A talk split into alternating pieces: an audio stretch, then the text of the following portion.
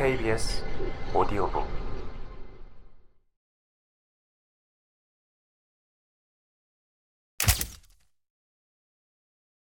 하루는 할머니가 하늘하늘한 원피스를 입고 싶다고 했다. 할머니가 그것도 어린 나에게 뭘 입고 싶다고 한 적은 처음이었다. 혼잣말이었겠지만 나는 할머니가 그렇게 말한 것이 처음이었기에 더더욱 꼭 사고 싶었다. 나 홀로 백화점에 갔다. 교복을 입고 혼자 그곳에 있는 것 자체가 어색했지만 용기를 내 옷 파는 가게마다 들어가서 물어보았다.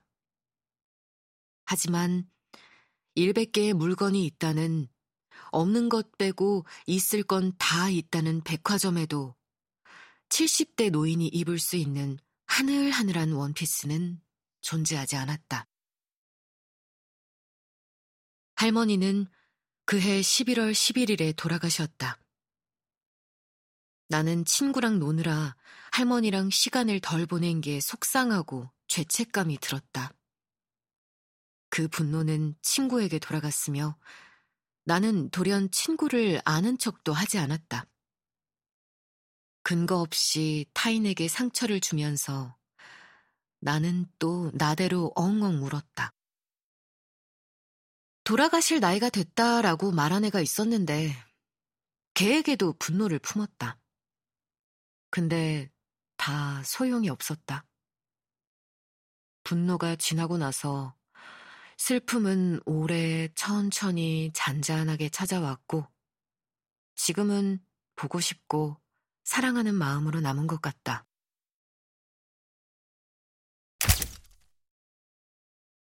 다들 누군가를 그리워하면서 살겠지. 산다는 건 점점 그리워할 것이 많아지는 일 같아서 갑자기 무서워진다. 잘 기억하면 되겠지.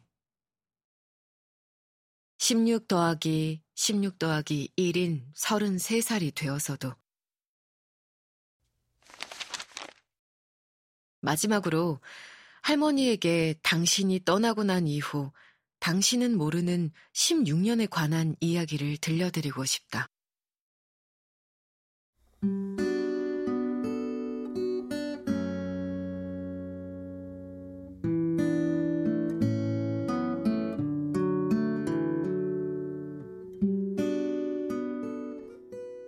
작가가 꿈이었던 저는 노래를 만들고 기타 치면서 부르는 사람이 되었어요. 두 장의 판을 냈어요.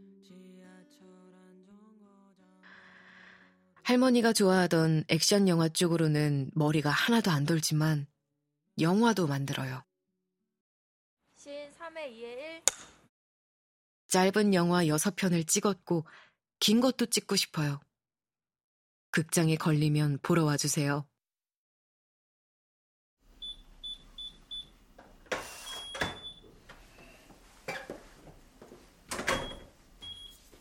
4년 전부터 집을 나와서 살고 있어요.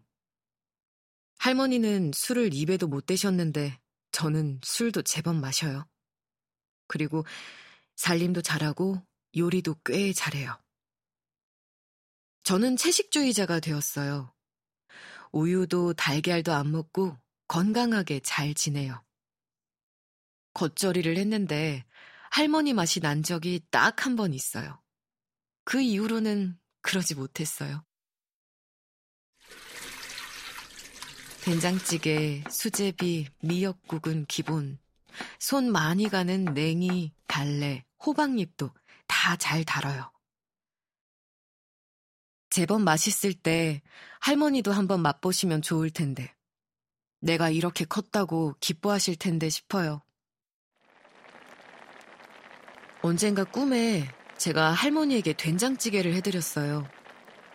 할머니가 정수리가 보일 만큼 고개를 밥그릇에 묻으시고 열심히 드셨어요.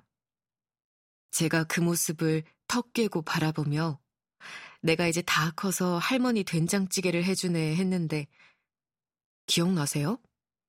안 나시면 그냥 꿈이었나 봐요. 할머니 꿈을 자주 꿔요. 엘리베이터 악몽을 자주 꾸는데 할머니랑 같이 갇힌 날은 처음으로 구조되었어요. 나쁜 꿈에서는 가끔 옛날 집 할머니 방으로 도망쳐요. 할머니가 옛날의 비디오 영상 속에서 인사도 잘하고 공부도 잘하고 엄마 말씀도 잘 듣고 피아노도 잘 치고 이렇게 말씀하셨던 것처럼 다 잘하는 사람은 못 되었지만 여러 가지 일을 하는 사람이 되었어요. 노래를 만들어 부르고 영화도 찍고 이렇게 글도 쓰고 하면서요. 소중한 사람에게는 딸기의 분홍색 무른 부분을 도려내고 줘요. 친구들이 억울한 일을 당하면 욕도 팍팍 하고요. 그럼 친구들이 저보고 한미라고 해요. 제가 할머니 얘기를 많이 하거든요. 저 잘 살고 있는 거겠죠? 할머니는 제 비밀을 다 알고 계시겠죠? 보고 싶어요.